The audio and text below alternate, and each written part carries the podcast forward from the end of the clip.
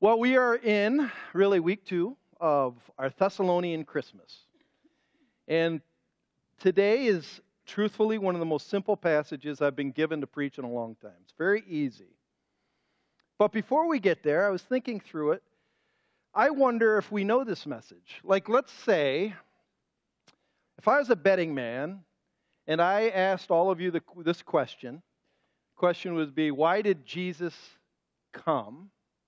Specific Christmas is about him coming. And I asked you, why did Jesus come? I think probably about 90 to maybe 95% of you could give me the answer very clearly. 5%, give or take a percentage point, would be somewhere near the ballpark, but I bet you you could tell me very specifically why Jesus came. But the problem is, we often have our message drowned out by everything else, and we get caught up in it. Actually, let's imagine we didn't know what the message was. So if I said, What is Christmas? And you're like, I don't know. And I said, All right, I'm going to give you a job. I want you to do some research. I want you to go find out what Christmas is all about. And I got the best way for you to find that research. There is a radio station called the Christmas Station, 105.7. I want you to listen to some of the songs, write down what you find out, and come back and tell me what Christmas is all about. So I did that this week. I did some research. And here's what I found on 105.7. I what I did is I just kind of they can tell you exactly what's playing at that time. And I got 10 songs at the time that I that I played. I played at 6 in the morning and here's the first song that came up by Elvis Presley, Here Comes Santa Claus. Here comes Santa Claus, here comes Santa Claus. So, what we can learn about Christmas is that Santa is going to land on Santa Claus Lane.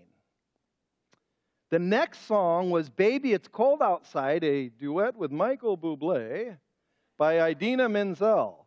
That's a creepy song, to be honest with you. I know Elf made it popular. It's creepy. It's about getting a woman drunk and staying over for the night. I don't think that's the Christmas message. Then the next song, The Most Wonderful Time of the Year with Andy Williams. And Andy Williams has that classic voice. And everything is happy with Andy Williams. Everything is snow and bells, and just happy. But I still don't know what Christmas is about. And then the deeply theological song, Have a Holly Jolly Christmas. Very deep. Have a holly jolly Christmas. And in case you didn't hear, oh by golly, have a holly jolly Christmas this year. Deep, very deep. I don't. it's about holly jolly. Then another Santa Claus is coming to town. And then Amy Grant's got a song. If you know Amy Grant, she's a Christian singer. And she's going to get a, hit us a home run. Rocking around the Christmas tree at the Christmas party house. And in the middle of it, you know, there's a line that hits actually hits it perfectly. You can get a sentimental feeling. I wanted to sing a nightclub before I did this job. But that is exactly it. You can get the sentimental. It's all about sentimentality. Christmas is about nostalgia, feelings. Oh, that's what it's all about. And then a couple more Frosty the Snowman by Bing Crosby, the Christmas song, Chestnuts Roasting on an Open Fire, sentimentality again. And then there's one I never heard it before. Has anybody ever heard The Last Mile by Gene Autry? Has anybody ever hear that song? I don't know it. I was going to have whoever, I was going to have them come up and sing it. It's the last mile. So Christmas is about the last mile. So let's say we compile all this together. What is Christmas about? I have no idea. None. But the message at the church is Christmas is about people being saved. So the title of this is about saved. I want you to stand and we're going to read Second Thessalonians chapter 2, and it's a clear, clear message. And I would say some of you need to hear this, and some of you need to actually pull it out from the dust of Christmas and make it prominent in your hearts again, because that's what it's about. And we're going to talk about it. So we start in verse 13 of chapter 2. But we, meaning the church of Thessalonica, you could say we, the Church of Kent City, we ought always to give thanks to God for you, brothers, beloved by the Lord, because God chose you as the first fruits to be saved. So he chose the Thessalonians to be the first group that is going to basically be a harbinger that a whole bunch of people are going to come behind them in order to be saved, delivered. To this, or okay, through sanctification by the Spirit and belief in the truth. To this, salvation is what that's pointing back to. To this, he called you through our gospel, so that you may obtain the glory of our Lord Jesus Christ. So then, brothers, stand firm and hold to the traditions that you were taught by us, either by our spoken word or by our letter. Now, may our Lord Jesus Christ Himself and God our Father, who loved us and gave us eternal comfort and good hope through grace, comfort your hearts and establish them in every good work and word. You may be seated. So, this is all about, very clearly, being saved. What does saved mean? Simple. Saved means to be delivered. The best picture I can think of being saved is you are swimming in the ocean, you're drowning, you say, Help!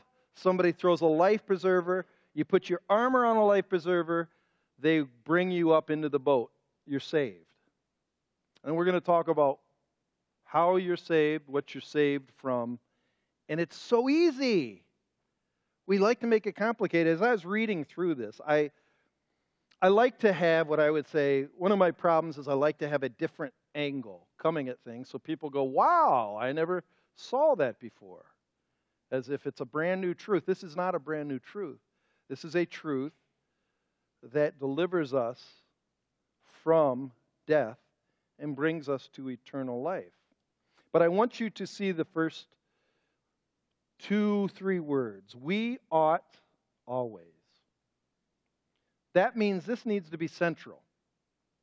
It needs to be front and center of what we talk about. It needs to be what we're about. We are obligated to give thanks to God for your salvation. That word ought means it must be about the thing we do here. Just kind of like Christmas. Christmas ought to be about Jesus the King coming to save us from our sins, but all of this other stuff gathers. And sometimes we need to clear it and say, what do we ought to be about? It must be the main thing. It must be what we believe, even in our homes, and tell our kids about, and our friends about. It's almost like we need to get this burden back. It's a very interesting verse in the book of Hebrews, chapter 1. It says at the very first chapter, God spoke to us at various times and in various places, but then he spoke to us by his son. So God wanted to speak our language, so he sent us his son. So Jesus in the manger is his son. Jesus grew up to be a man. Jesus died on a cross and shed his blood. That's how God speaks our language. And so it says Jesus is the exact radiance of his glory. That means when you see him in skin, you see God. That's, that blows me away. Every time I think about that, that blows me away. So he, he's the radiance of God's glory, and he's the exact representation of his being. Meaning, you want to see what God would be like? What his emotions are like, his nature's like? Watch Jesus, and that's God the Father. Often there's this weird dichotomy. You know, the God of the Old Testament's nothing like the God of the New Testament. No, Jesus is exactly like the Father. And then it says this in verse 3 after he had provided purifications for sins, what that means is when he died on the cross, you're, you're a sinner. I'm a sinner. We all sin. It demands payment. And that payment's steep. And Jesus voluntarily died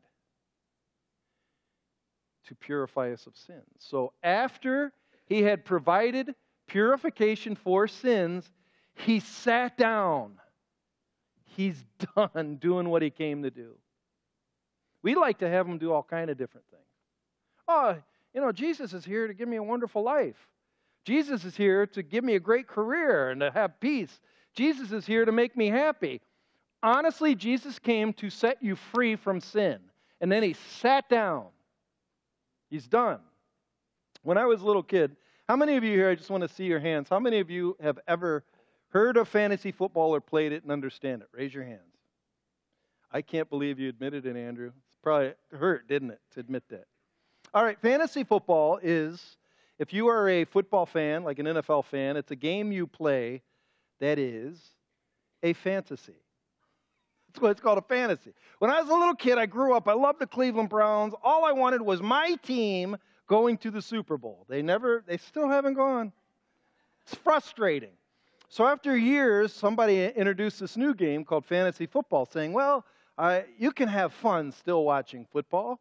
You make up your own team, you get to pick your own little players, and they'll score little points for you, and you have this fake game going on with fake people. It's fake. It's all fake, but it's fun, and it is fun. And now people don't really watch football for their team, like their individual team, to win. You kind of watch football for yourself. Did I win? Football used to be for your team to win. Now it's for me. Church has now become for me. Do I get what I want out of church? I, they don't play my kind of music, so I'm going to go to another place. You know what? I, I'm not getting all the different classes I wanted at church. They, they preach the gospel and people are really coming to know Christ. Yeah, but what's for me? In the same way, we have to be very careful that we don't let slide the main purpose. What is the main purpose? For people to hear the gospel, to get saved. So, how does it work? It's very simple, and I'm going to make it simple. It first starts from God. Everything starts from God. Jesus says it like this We love because he first loved us. And God is Trinity God is Father, Son, and Holy Spirit. And so, Father is the symbol on the top, Son is the Spirit of the Lamb because he was the sacrificial lamb who died. And in spirit is a symbol of the dove because he's the one that has come down to bring peace, peace in our hearts. This passage tells us how the Father loved us, and the Son loved us, and the Spirit loved us. And it begins by saying, But we ought always to give thanks to God for you, brothers. Some versions say brothers and sisters includes all the family of God. Be loved by the Lord. Jesus is considered the Lord in 1st and 2nd Thessalonians. You can see it in verse 14. To the glory of our Lord Jesus Christ. Verse 16. Now may our Lord Jesus Christ himself. So the first initial thing it says, we were and are loved by Jesus. How are we loved by him? Go to Romans 5. You've got to look at this. You've got to watch the progression. I'm going to bring you to some very basic truths but they're basic because they are what sets you free. Oh, they're so good. Romans 5. Romans 5, starting in verse 6. So he's talking about how you have peace with God. That's verses 1 through 5, and then what you get having peace with God. Then, verse 6, he's going to tell us how we got it. Starting in verse 6. While we were still weak, at the right time, Christ died for the ungodly. So he describes us in two ways in verse 6. We are weak. That word means we're unable to save ourselves. No matter what we do, we try to be good people, we try to be perfect. We can't be. We're weak. Sin is kind of like a cancer. It's like a bone marrow cancer that makes your bones fall apart when you, you know, try to jump. They split. Sin does that with your soul, makes you weak. And then it says we're ungodly. Oh, that means we don't really want God. That's when he came for us. Verse 7 For one will scarcely die for a righteous person, though perhaps for a good person one would even dare to die. But God shows his love for us in that while we were still sinners, Christ died for us. So we went from being weak people to ungodly people to sinners. Sinners are people who purposely miss the mark. That's what the word means. So if I'm pulling back my bow, getting ready to hit a target, I actually aim over there. I purposely miss the mark. I don't want to do what God wants me to do. Actually, I like to not do what God wants me to do. And then it says in verse 9 Since therefore we have now been justified by his blood, much more shall we be saved, delivered from his wrath. I was watching fire yesterday. I was out having a bonfire, and I was just sitting there looking at the fire. Wrath. Verse 10 For if while we were enemies, we were reconciled to God by the death of his Son, much more, now that we're reconciled, we shall be saved by his life. So, verse 10, he even calls us his enemies. So, if you take that down, we were weak, ungodly sinners who are his enemies. We're an anim- we don't like him. The, the best way you could view it is when God went to come hunt for me, I wasn't, like, if, if he's looking for a bride, I wasn't some gorgeous, oh, that's a stunner. I was kind of covered in filth, scabs, and rags. And Christ died. That's really where it begins. And I would say for you, the gospel has to begin there. If you don't understand if you really don't believe you're caught in sin and stuff, I don't think you'll hear the gospel. But if you really know yourself, look in the mirror. I, I was one of the guys before I knew Jesus that would be at that bar at the lounge. Then this goes on by saying, not only loved by the Lord, but we're chosen by God. He chooses who He wants in His family. This is hard for some people. It's the teaching of election, predestination, that God chooses who He wants. We'll talk about that in a second. I don't want to get into deep theology. You'll see why in a second. But God chooses you. I don't choose Him. That's huge. And then, through sanctification by the Spirit in belief in the truth. So the Holy Spirit then is sent to sanctify me, make me holy, regenerate me, open my eyes to see. There's some debate that is the sanctification in cooperation with me believing. I think that's true. But I also think the Holy Spirit helps me believe. I'll show you what I mean. Go to Titus chapter 3. This is another one of those verses that Titus is after Timothy. This is another one of those verses that is very crucial to know. Titus 3, verse 3 through 5 and 6 says, For we ourselves were once foolish. So we ourselves is a phrase which means we all. All of us are included in this. So don't look at your neighbor and say, aha, that's for him. I've always been pretty good. Yeah. I wouldn't go to the lounge, wouldn't find me dead there. No, you really don't know, want to know what you'd be like if you didn't have God. Verse 3 says, For we ourselves were once foolish, disobedient, led astray, slaves to various pleasures, passions, slaves, that means we are we are addicted to things, slaves to things that kill us. That's what we were like before we met Christ. Passing our days in malice, where I am mad at people all the time. Envy, where I want what other people have. I wish I had more. I deserve more. Why do they get that? I, I should have more. Hated by others and hating one another. But when the goodness and loving kindness of God our Savior appeared, He saved us, not because of works done by us in righteousness, but according to his own mercy.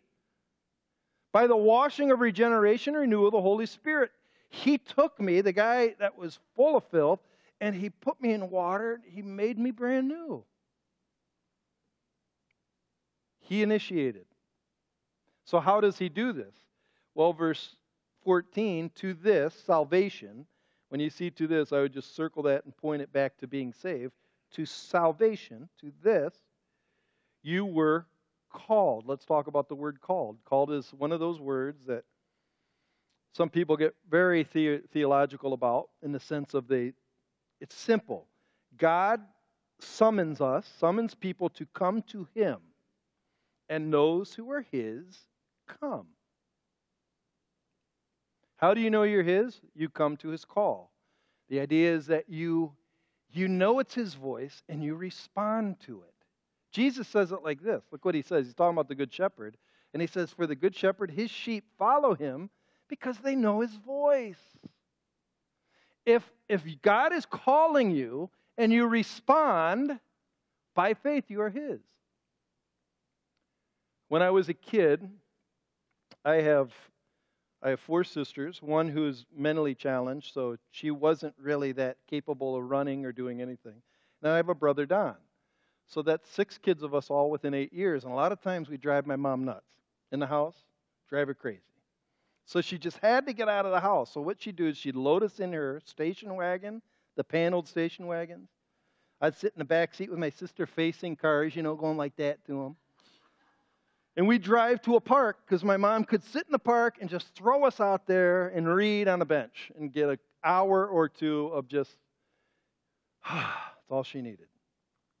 My mom's a saint. Thank God for my mom. But, but what would happen is we would run out there, and it's when they used to have those jungle gyms that were just sheer metal. You know, if you land on them, you crack 17 teeth. It's fun, uh, you know, going across. We usually play you know, tag. Somebody be it, and everybody else would run all over the playground, and then 17 other kids would join in, running up slides instead of going down and knocking over kids. And after about an hour, my mom would say, All right, we're going home for lunch. Come on, you guys. Just like that. All of a sudden, out of 40, 30, 40 kids, my brothers and sisters and I would just come to the car. She called us, and we came. What about the other 30, 40 kids? They didn't come. I can remember one time I was about four years old. We go back home. We're eating lunch. I probably was having a bologna sandwich on white Wonder Bread. I didn't like mayonnaise back then, just some ketchup. It's all American. With a splash of mustard? All right. We had high protein meals back in the day. And I, when I was young, I said to my mom, I said, Mom, I got a question. Did I respond to your call because I was your son first? Or did I become your son because I responded to your call? Did I come to your calling because I was a Weeks by birth and then genetics? Or did I become a Weeks because I came home and my mom said, Eat your lunch? What I mean by that, here's what I mean by that. Sometimes people will say, until I figure out this sovereignty and free will thing, I'm not coming. How can God plan ahead of time who are His? I'm not coming if that's the way He is. And then some people, well, I don't know. I don't know if I can go telling people about it if, if they can't be called. Some people are like, well, I know for sure. We don't know, we don't know exactly. None of us do. The reason why is because we're not infinite and eternal and all knowing and brilliant. We have peanut brain. And we don't know God's immensity. He can do what He wants. So when He calls you, if you are His, you will respond. That's all, that's what it's about. Some of this is to say, He knows what's going on, so can you trust Him? But he also is saying if he calls you and you don't respond, that's on you. As I like to say, it takes two sovereignty and free will to fly an airplane. Both are important. So, how does he call us? Very simple. Very simple. Verse, verse uh, 14. To this, he called you through, there's an entry point, through, through what? Our gospel. So you can look at it like this picture up here. You got these sheep that are scared. They're trying to get out of the forest. It's a dark forest, and there's wolves all over. If you look way back in the left, in the middle, and there's wolves ready to devour. It's kind of like the world, the flesh, and the devil after us. They want to devour us. But there is a gate where we can escape. another word for escape is deliverance. Another word for deliverance is being saved. That's what it means. And that gate, it's very simple. It's called the gospel, the good news, which is, I'm sure you know John 3:16. I'll say it. It's simple.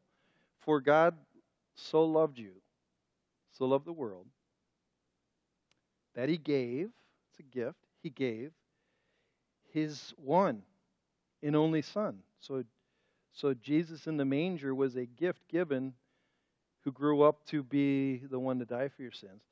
God so loved the world that he gave his one and only Son. Whoever believes in him, that's the invitation. Whoever believes in him shall not perish, but have everlasting life. They shall not perish because they enter into the gate of God's grace. Look at go to John 5:24. Here's a verse. If you don't know the Bible too well, know this verse. I think I think it would behoove you. I like that word behoove. Sounds like you're really smart. It behoove you to know John 5:24 because it's so clear. There is this I would say it like this. There is this myth out, out there that God doesn't speak clearly. Since he's so above us, he doesn't know how to speak to us. The best way to put it is when you have a 2-year-old kid, you don't talk to a 2-year-old kid about you know, if you're a dad, you don't talk to them about engines and pistons and carburetors. They won't know what you're talking about. Or if you're a mom, you don't talk to them about the different ingredients that go into the cake or the credit account and how you have debits and credits. And they, they're like, ah, I don't know that. But if you talk to your two year old and say, No, come here and I love you, they understand that. You know how to talk to your kid on their level where you're actually communicating. Yes, God may be immense, but He knows how to talk to us on our level. He's not. He's not confusing. He's clear. And look what he says in John 5 24. This is as clear as you can get. And so you're going to hear this, so there's no way you can say, I never knew. Listen to how clear it is. Truly, truly, it's Jesus talking. Jesus is saying, I'm telling you the truth. Truly, truly, I say to you. Whoever hears my word, which is the gospel, which I've been saying, and believes him who sent me. So if you hear the gospel and you believe that God sent Jesus, like believe it, trust your life to it, has eternal life. That word has means in your possession now. It's yours. He does not come into judgment, but has passed from death to life. You make it out and into the pasture. You've, you've left the forest with the wolves from death to life to the beautiful land of grace.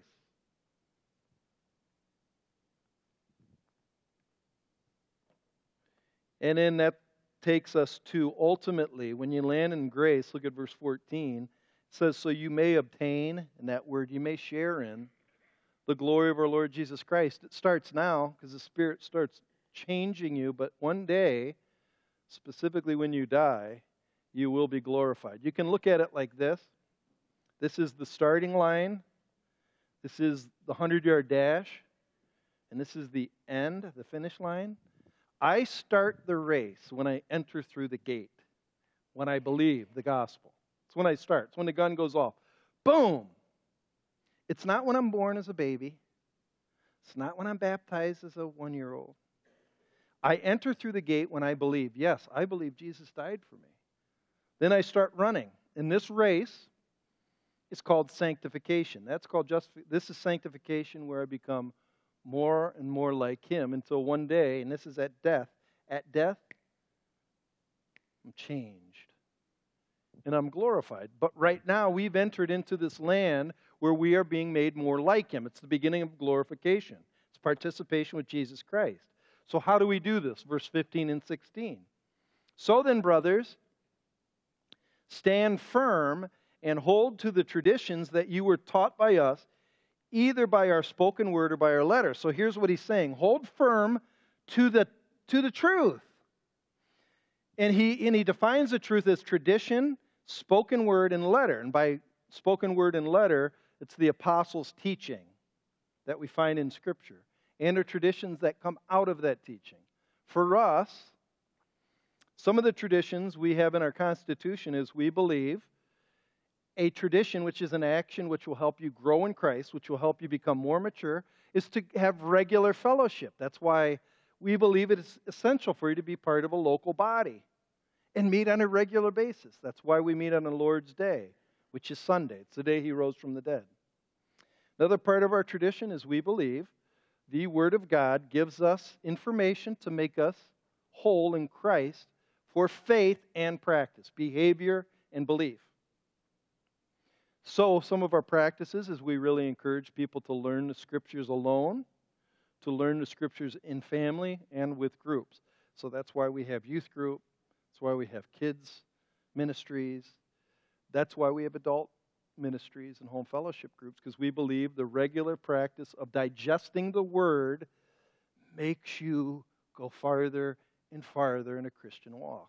There's an old Indian proverb says you have two dogs in your body. One old dog is the old nature. Mean, gnarly, malice, full of hatred, jealousy. I read about that. Another dog is in your body. This dog is a new, new life. The old Indian proverb is the one that wins is the one that's stronger. And the one that's stronger is the one that eats more, than the one that you feed. Some of you, truthfully, you feed on a lot of garbage. You know what? I just want to say this. This is really, um, I think one of the weird things about social media, social media is filled with what I would call strange and perverse experimentation. People do things you would never think of on your own that are pretty sick. And because people do those things, now it's in your mind. And you start actually, some people actually act out what they saw other people do as if that's a normal thing. And it, it's, it's the way Romans 1 says, it's inventions of an unrighteous mind. An unrighteous mind invents things. It's kind of like there's holiness is a straight line, wickedness is curved. Made you can you can make a curved line a hundred million ways. You can invent a curved line, but a straight line is pretty straight. God's word is straight. But there's another part to this glory part. It's verse 16. Now may our Lord Jesus Christ Himself, Jesus Himself, it's a, actually a blessing, and God our Father who loved us and gave us eternal comfort and good hope through grace, may He comfort your hearts and establish them in every good work and word. So not only am I holding fast, but if I hold fast, Jesus will do His work. He'll pour His Spirit in you, which will motivate you to will to want, and to do his good work. He helps you. The word comfort in there, the word comfort in there is not sentimental feeling like that song. Oh, I just feel comfortable. Give me a nice warm blanket and a warm cup of cocoa and sleep. That's not what comfort is. Biblical comfort is strength under persecution, affliction, and suffering, and joy. I'm going to make it. And when the Holy Spirit's given you, you'll want to do good works. You just want to. That's the gospel. Here's my question on the gospel Is the gospel too simple? Some people don't like it. It's so simple. So you mean to tell me what I got to believe is Jesus was, when he came as a baby, he was God in flesh. He grew up to be a man, about 33 years old. He died for the sins of the world. He was buried, rose again, seated right now at the right hand of the Father. And if I believe that, if I believe, all I got to do is believe that? Yes. Well, that's too simple. That doesn't require anything of me. Do you know why it doesn't require anything of you? Because if you think you can add anything to what Jesus already did on the cross, you don't understand how severe your penalty was. You can't add anything because Jesus did everything. And if you think you can add to what Jesus did, you are saying Jesus didn't do enough. That's huge. You're, you're pretty arrogant. Thinking you can contribute to your own salvation. That's arrogance. He already did it. And now you believe. And it's, it's sort of like it's like the gate is the gate to get through everybody has to stoop to get through it. You can't put your burdens on the back. You let everything off and you go through the gate. It causes you to be humiliated because only Jesus is worthy of glory. People who think they can do it on their own, a lot of times they take a lot of pride in their own salvation. I'm pretty righteous. See what I did? That's where self righteousness comes from. I'm not like those guys in a bar. I'd never go there and drink because I stay away from that stuff. See? See how good I am? Eh. Don't take away from Jesus. He did everything. This is important to me because 30 years ago, 30 years ago, was around the end of November, I was driving on a road, Highway 44 in Ohio. It's by Mentor. I felt like God was um, calling me. And He wanted me. And at that time, my life was full of what I would say full of malice. I was a jealous person. I was an angry young white male. That's how I viewed myself. Seemed like everybody's getting the world but me. And I was angry. And I pulled aside, and I knew God wanted me, and I like I really knew He wanted me. And um, I got serious with Him, and I asked Him to forgive me. But I, but it's a serious kind of forgiveness. When you meet God, here's what I'm saying: when you meet God, you don't play the false forgiveness games. Here's what the false forgiveness games are. Yeah, I know I got caught. I won't do it again. But deep in your heart, you know you're going to do it again. You know you are. I'm sorry. Oh, I'll go to church. When you have real forgiveness, you're like, Jesus, I'm done, but I'm scared because my life, you're going to take away fun. You're going to take away everything. Everything I know, you're going to take it away. But I trust you. It's all I got. So I gave him my life. And I'll tell you what, when I gave him my life, I was looking out the window and I looked in the sky and there were no fireworks. None. And, I, and I'm looking at the road and there's no giant angel talking like Christian Al, God's son. He wasn't there either. And I didn't turn on the radio and hear voices from the Holy Spirit. Yes, child.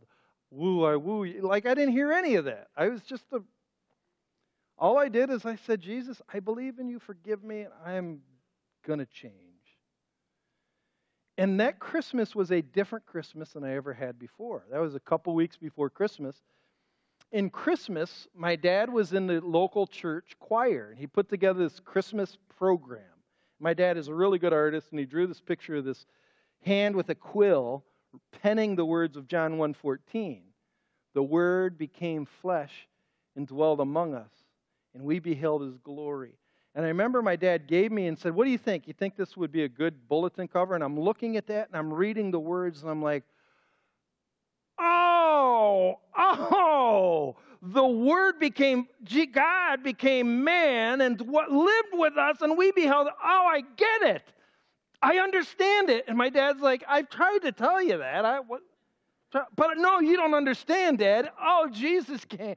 Oh, and it was like, I'm trying to tell everybody, like I had new eyes. I had such new eyes that even I watched stupid shows in a different way. I'll give you an illustration. And I'm just telling you how weird I am. As a kid, I grew up on those claymation Christmas shows. I loved them, like Rudolph the Red-Nosed Reindeer and Santa Claus is Coming to Town. And Chris, don't laugh. I know you've seen them. I know you watch them and sing along with the song. Well, Chris, there's one part in Santa Claus is Coming to Town with the Winter Warlock. You remember the Winter Warlock? All right, he admits it. See, you're a kind, gushy guy in the inside, too. The Winter Warlock, if you know about the Winter Warlock, that's the song where put one foot in front of the other, and that's the song. And a Winter Warlock uh, basically is given a toy and he melts and he changes. And there's one line in there that goes like this Listen to these words. If I want to change my reflection, that I view in the mirror each morn? You mean it's just my election to vote for a chance to be reborn? And I'm, I'm like, what? Wow, the winter warlock is speaking high theology. And I tell my kids, did you hear that? My brothers and sisters, did you hear what he said? He's talking about being reborn. They're like, what is wrong with you? You've watched this since you're two years old. What? No, it's different. And then I'd watch it's um, the Christmas Carol with Alastair Sims, 1955 one, and that's the one where if You know the Christmas with the three different spirits of the past and all that. And then he thought he was going to die. And he comes back and he says, I repent. I want to change. I want to change. And he wakes up the next morning and he's different. And I'm, I remember, I mean, I've watched that a hundred times, but I'm really watching it now. And he goes to his nephew's wife and he says to her, he goes, Will you forgive a man who had eyes but could not see and ears that could not hear? And I said, That's me. And then at the end, he's really nice to Bob Cratchit. He's always mean to Bob Cratchit. And he's nice to Bob Cratchit. And Bob Cratchit can't believe it. Because Ebenezer Scrooge is different. And he leaves and he's sitting at his table and he's trying to work and he can't work. He throws his pen in the air. I, I don't deserve to be this happy at the end. And I'm like, that's how I feel. I don't deserve to be this happy. And I try to tell my family, like, Chris, why is this? It's just a movie. Yeah, but you don't know what it's doing to me. I see everything different. And his word, his word became like, oh, it's everything. So, like when I talk, try to talk to people about the Bible, and they're like, "Oh, it's so confusing. It's so so boring." I, I want to tell them, but I'm too nice a guy. I want to tell them, then I I'm not sure you really know what it means to have to be born again. It's God's food. Oh, it just takes hard work. Yeah, because those who seek will find. It's worth it. Treasure is always worth it. It just is. We want everything so easy. We want it so easy. I once asked my kids because they complained that they had to study for a test. And I said, why, do, why don't you think the teachers just give you the answers? Because you could get a, everybody get a 4.0. Why don't the teachers just give everybody the answers? Well, you wouldn't learn anything. Exactly. Teachers want you to ingest information so it's yours. God wants you to seek through His Scripture so that word becomes yours. Because those who seek find. And those, I believe, those who are born again will want to find. They just will. So, how would you answer that question? If I went up to you and I just being really honest, why did Jesus come? And then you might say, well, I know why he came. He came as a child, born king, to die and save sin. Okay, yeah. Okay, then I'll, all right, I'll ask the question this way Did he come for you?